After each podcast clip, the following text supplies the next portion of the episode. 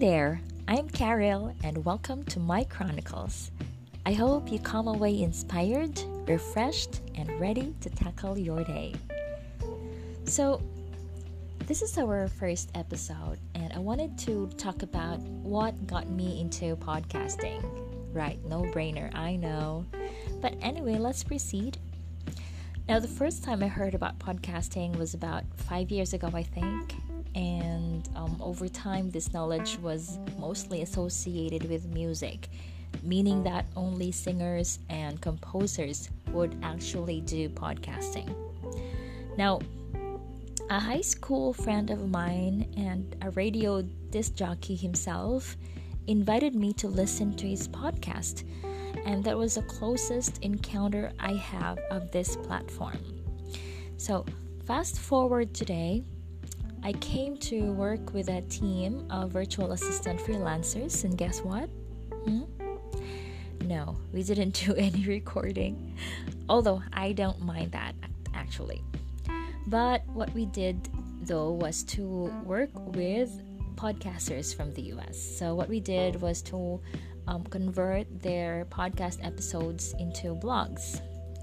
Anyway, um, listening to these podcasters was actually my first experience of listening to a series of podcast episodes by the same speaker because of course I have work to do. Now, the way our client described all that she did on the mic and how podcasting has really helped her mentally, especially during the pandemic, that really touched me to the core in my heart my perspective on podcasting changed, and I found myself wanting to do this too. Well, I resisted at first because I don't want to be a starter all over again. You know, I had a Facebook page, I did a blog before, I also did a YouTube channel, and now podcast. But then the urge is really strong, it's so nagging, it doesn't die down, so I just have to give in.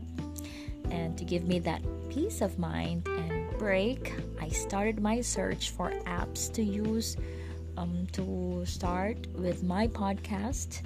I researched about what steps that I have to do, and after a few persistent inner nudging again, here I am recording my first episode. but you know what? I actually like it because I've also been a radio DJ for 10 years. So basically, talking is really my thing. And uh, talking on air, as I remember, had always given me comfort at some level. So I figured, why not, right? Let's do it. So I really have no other intentions but to give myself an outlet, or should I say, a healthy outlet, to recycle my garbage thoughts, which I take in a lot. I don't know.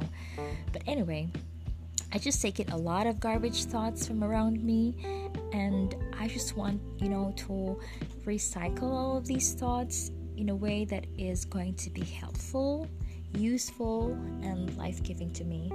I just have a lot of these conversations in my head.